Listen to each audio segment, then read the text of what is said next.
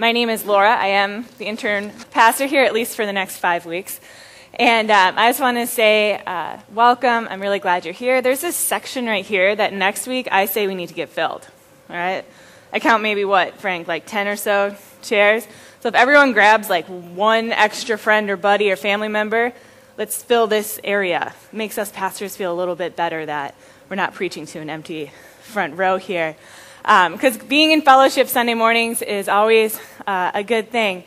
And uh, as we have continued to move into warmer weather, sans these past couple of days, um, we know that the storm season is upon us. And as uh, John mentioned in the announcement, um, that we're collecting um, money and stuff to send down for Oklahoma and stuff. Uh, we know those storms can be incredibly devastating. And as a church, it's a good time to come together, um, not only to um, respond by going down there, but to respond in uh, prayer to our brothers and sisters in Oklahoma, because um, those destructive storms can just take its toll on you, not just um, with homes or physical possessions, but it can just take a toll on your soul. And um, we continue to pray for them, but we also remember um, that in times like these, God is our refuge and our strength. And He is always ready to help in times of trouble. And we have the honor and blessing of being His hands and feet to do that. And so we pray that God's love and grace will bring courage and strength uh, to the families affected, but also um, to the hands and feet that are going down there to serve. And we remember that this life is a gift, and it's a gift to always be cherished. And so as we have also um, here been moving and talking about healthy church, and this tree and these banners remind us of that. Um, we have talked about, see if you guys can list off. What did we start with? We started with faith, and then we talked about families. Good, you guys are paying attention. Last week, I wasn't here, so help me out. We talked about friendships, that's right. And so, as we talked about that in the context of what it means as a church and as individuals, and today we move into a topic that for some can be a little sensitive. Um, and for some, we can go, what does that even have to do with my faith in Christ? What, what can my body, my, my physical body, have to do with my faith? What could God possibly have to say about my body, how I take care of it? And surely my body has no effect on this mission that we share to reach out to the world around us and share the everlasting love of Jesus Christ. But it turns out God has a lot to say about it.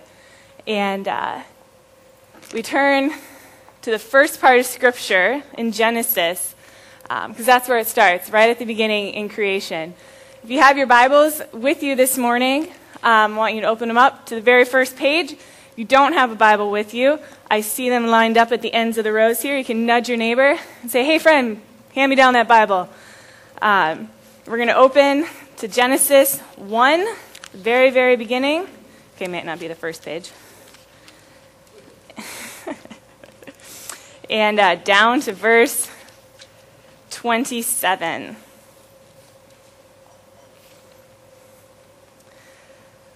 So God created human beings in his own image. In the image of God, he created them. Male and female, he created them. In the 27th verse, in the very first story, talking about creation, God has something to say about these physical bodies of ours, that they are in his image. It's a special mark his image. The only part of creation that bears it. And Max Lucado, he's a Christian author, puts it this way. And then, as a finale to a brilliant performance, he made man.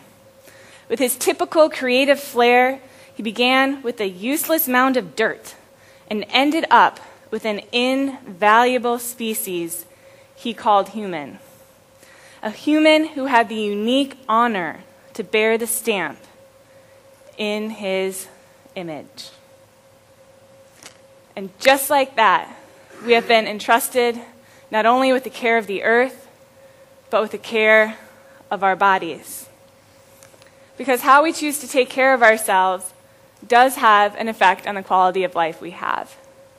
And in today's culture, if you are like me, you can lose count of all the diet, fitness, exercise, healthy eating plans, 10 ways to get fit in 10 days, Daniel plan. I mean, take your pick. There's, just Google it. There's like 20 million gajillion pages on this stuff. And raise your hands if you're with me. It can just be overwhelming and discouraging, and you're like, what? Yes, see, thank you. I am not alone. That's awesome. But remember, it's not one size fits all. Let me repeat that. It is not one size that fits all. And yes, amen.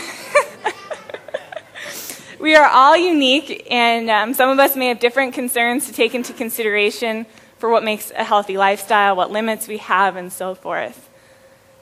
But we probably all have some unhealthy habits we like to sweep under the rug a little bit. I, for one, love junk food. It is really, I'm, I'm not kidding. I love chocolate. I love Chinese takeout. I, I will admit, it's all right. Tiffany told me there's grace this morning. I had gas station breakfast this morning on my way here. I had to get gas. I ran in, got the super sugary coffee, got like the little pretzel McMuffin thing. So there's grace There's plenty of it. Amen again. And I can definitely get that, wait for it, ugh, feeling of, I, I don't want to work out. Sorry, running group. Or I don't want to eat right. And I'm sure we all share that feeling. But underlying all of that, there's a trick. It's to begin with the fact that God loves us right here, right now.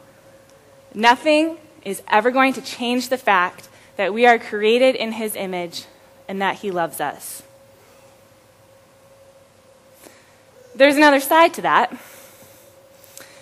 If we know anything about God's love, it's that he loves us enough to want what is best for us, and that he loves us where we are, but he wants to take us to where our potential is, both in our hearts and for our bodies. Jesus Christ and his death and resurrection wasn't just for our hearts, it was for our bodies as well. Let's, let's take, think of it this way Jesus tells his disciples in the crowd in John 10 that he is the good shepherd. Now, he wouldn't be a very good shepherd if he didn't make sure that his sheep were properly fed and watered. And the same is true for us. And in that same passage, Jesus continues on to say, we're going to read this together up on the screen that my purpose is to give you a rich and satisfying life. Let's read that again. My purpose is to give you a rich and satisfying life. Meaning that Jesus wants both our hearts and our bodies to be free to enjoy the life that he offers through faith in him. And I am not saying that it is easy to change unhealthy habits into healthier ones. It's, in fact, it's, it's incredibly hard. And it can be an uphill journey for a lot of the way. But the gospel is that transformative power that gives us the strength to look at where we are at and to ask for God's help to do the work. Now, you might say, Pastor Laura, what does doing the work mean? It simply means looking at the season of life that you are in and saying to God, God, where are you calling me to be healthier? And I, and I want you to hear me on this one. It's not, it is not a guilt trip. It is an honest look at ourselves, figuring out where God is calling us, and just trusting the Spirit to lead us there. And it's just asking ourselves, you know, this is where God is calling me. What, what am I going to do about it? And discerning this prayer is no different than any other discipleship task we embark on. It can just be as simple as deciding to go for a walk after dinner, deciding not to eat out as often, or giving up a particular food, say potato chips. Hey, you gotta love that salty snack. And let's look at Daniel from our reading today. Now, this isn't Daniel in the lion's den, but Daniel in the king's court. Now, Daniel had a choice. He could be faithful to God in what he ate, even though he was being pressured to eat like the other men in the king's court the rich food, the wine. He's kind of crazy, and he says, No, just give me veggies and water, I'll be good. But by being faithful to God and what he ate and how he took care of himself, he was able to show the others around him the power of God. So, in a way, Daniel's choice in diet and how he took care of his body became how he witnessed to the king's court the power and faithfulness of God. What our reading today tells us is how we take care of ourselves, it matters. For Daniel, it was his diet. What is it for you? It can be downloading an audio Bible and again, taking one of those walks in the morning what are the physical activities you already enjoy doing? Grab a friend, do it together. Enjoy that time of fellowship. And again, as John mentioned in the announcements, we do have a running group if you enjoy running. Um, we do run Saturday mornings, or we will once the weather finally agrees with us. Um, we meet up Saturday mornings and uh, we'll take a route through the city and uh, enjoy the time of exercise and fellowship. Because at the very core of this is living into the freedom that the gospel gives us and being able to give the best of who we are to each other because of what God has done for us. Because being physically healthy means that we have the energy to be active participants in God's kingdom. The stronger our physical bodies are, the freer we are to jump into living a life of mission that we talk about so often here at Hope Des Moines. But we can do all of that. We can do our best to eat right and exercise. We can do the work. We can put in the effort. We can write out a plan and follow it. We can have a couple buddies that, that hold us accountable, that we do our physical activities with. But what happens when we look in the mirror and we struggle with what we see? What if we can't see that we are created in God's image and that in His eyes we are precious, we are beautiful? For you gentlemen, we are handsome. One of the promises of the gospel is that we, broken and sinful as we are, are always invaluable and priceless to God because His love is greater than anything that this world is going to tell you about yourself. You are completely invaluable to God because He created you. He gave you His image. You bear that image. And He made sure to send His Son for you so that you know how much you are loved and how much you are treasured by the God of the universe. When I was preparing this sermon, came across Karen's story, and I wanted to share it with you because of her faith, but also because of the joy and confidence that that faith produces. Let's take a look. Okay, the clip didn't go all the way to the end like I thought it would, but she goes on to say we take things for granted, um, herself included and stuff, but that she remembers that she is created in God's image. And um, that is a special and, and holy thing. And um, as I was watching her story, I, uh, it made me think of this passage in Second Corinthians. Um, so let's take out our Bibles yet again. Make sure y'all are with me. Um, if you're in the Abundant Life Bible, it's um, page 884. If you have a different Bible, um, it's Second Corinthians chapter 4, verse 7. And this is what Paul writes We now have this light shining in our hearts, but we ourselves are like fragile clay jars containing this great treasure. This makes it clear that our great power is from God and not from ourselves. And this passage made me think of Karen and her story because for Karen, what's more important is that she is a child of God and that God loves her and that God's power is living inside of her because of the gospel. And for her, that is far more important than the clay jar and the physical body that the world sees. So, so far, we have been talking about the healthy body for us as individuals. But what about the church body? All of you guys sitting collectively in fellowship this morning. We are, after all, the body of Christ. And this body needs to be healthy as well. How, as a church, are we building our gospel muscles? How well are we living out the great commandment to love the Lord our God with all our hearts, minds, and soul and strength, and our neighbors as ourselves? How well are we reaching out to the world around us to share the everlasting love of Jesus Christ? The more we work towards sharing the gospel, praying with and for each other, and doing acts of service together, whether it's for our neighbors, each other, um, whatever that looks like, the stronger our muscles will become. So I spent a lot of time this year um, working with, with kiddos. And kiddos from like the age of three all the way up to the age of about uh, 16. I'm looking over at Jody here because um, she's our KQ children's leader, and we spent time working together um, with our great kids here. I also did stuff um, at Divorce Care for Kids in the Landing over at the West Des Moines campus. But I want to talk about a memory here. And it was Christmas. You remember this, Jody? So we had, what, about seven, eight kids in our Christmas pageant. They were playing bells.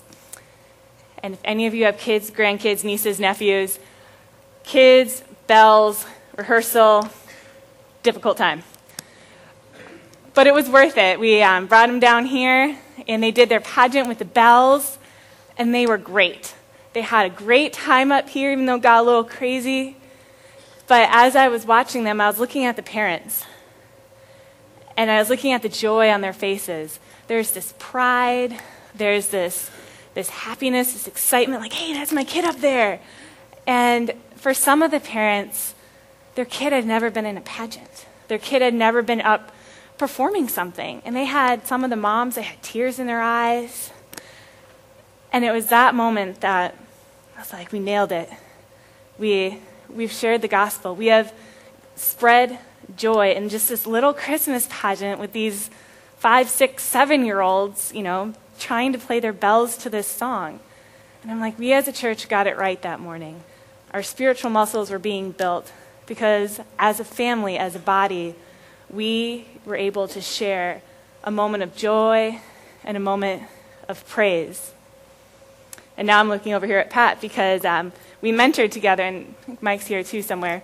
Uh, we mentored together here at Hubble through our mentoring program, and we just had our celebration party on Wednesday. And as mentors, I mean, we, we worked with some kids who not always had the happiest home situations. You know, they kind of struggled in school a bit. They might have had behavior stuff, but we spent the school year building a relationship with them, investing in them for one hour a week. We'd come here over lunch or breakfast. Um, we'd hang out with them. I got to play recess. Come on. I think everyone should get a recess. Um, my little boy's name was Kenton, and I loved every moment that I got to spend with him. And I'm sure if you talk to any of our mentors, they'd say the same thing. But you can't always see the fruit um, because you only see them for one hour a week. You don't, you know, always know what's going on the rest of the week. Um, but seeds were sown, and it might have been the smallest moment um, I remember I would walk into the classroom and Kenton would run across and give me this big hug because I was there on Wednesday morning. Or, and I'm sure there's lots of stories like that. Or it was a smile. Or, you know, it was just that moment at the party. They might have said thank you. Um, muscles being built, relationships being formed, investment in somebody else growing. And even if we can't see the fruit, because muscles take a while to build, it takes time. Whether we're working for it physically or we're working for it spiritually, it just takes time to get stronger, to produce fruit, to see your results. But there is someone who sees every ounce of work, who sees every bit of effort, and that's our Father in heaven. And I'm pretty sure that when a smile is shared, when joy is passed on, when someone is prayed for, that there's a smile that comes across God's face. And He knows that His kingdom, bit by bit, continues to break into our world.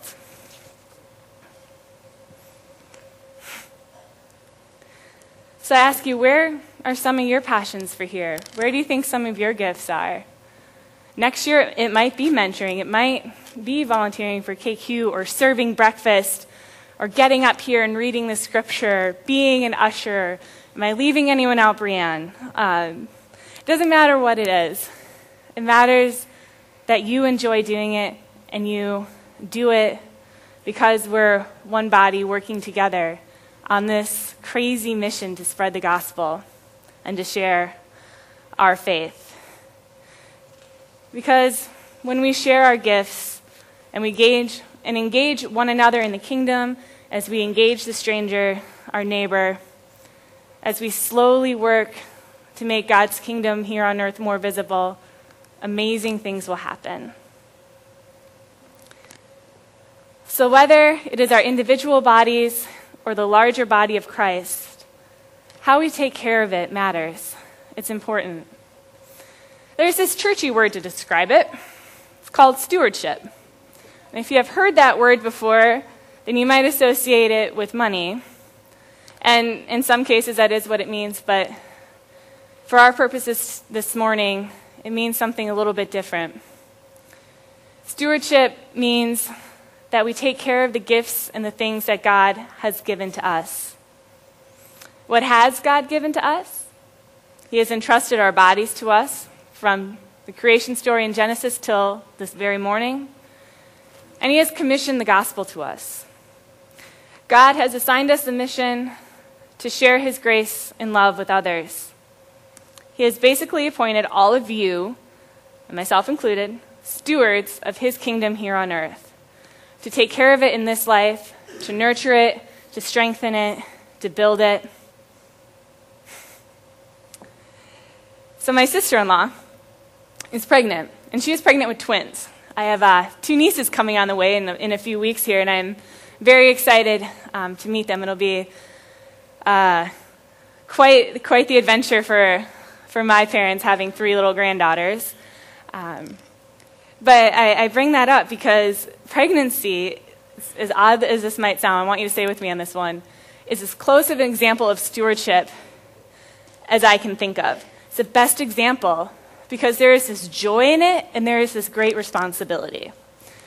When you're pregnant, according to my sister-in-law, you, you, know, you have to get your rest. Um, you have to make sure to take care of yourself. You know, don't overexert yourself. Make sure you eat the right foods, get enough water, you know, make sure your, your husband is, you know, has a to-do list and stuff. The, the yes, honey, I will do that. You got to do all that. And in the same way, we have to take care of our own bodies. We take care of the mission we share. You know, we, we work to keep it healthy. But there's this innate joy in it because there's this life growing inside you. And for us, there is this life in the kingdom that grows as well. And just as the child inside of you will, well, my son, my sister, not all of you, um, just as her little daughters will bear her image, the image of my brother, we collectively, as individuals, as this church, bear the image of God. We bear the image of Christ in us through the gospel. And there is so much joy in that. There is just so much hope. And that joy and responsibility, it takes a lifetime, it demands our lives. And with this joy and responsibility, there is this promise of a life lived with a Savior that will walk with us, give us strength and courage, and most importantly, loves us unconditionally. unconditionally. So this morning, I'm going to leave you with a promise that Jesus gives us. Yes, I am the vine, and you are the branches. Those who remain in me, and I in them, will produce much fruit. Yes, I am the vine, you are the branches. Those who remain in me and I in them will produce much fruit. This morning, Jesus is inviting us to be his branches, to grow into the freedom of a rich and satisfying life, to experience fully what it means to live as healthy kingdom stewards, bearing God's image. Let us stand and sing.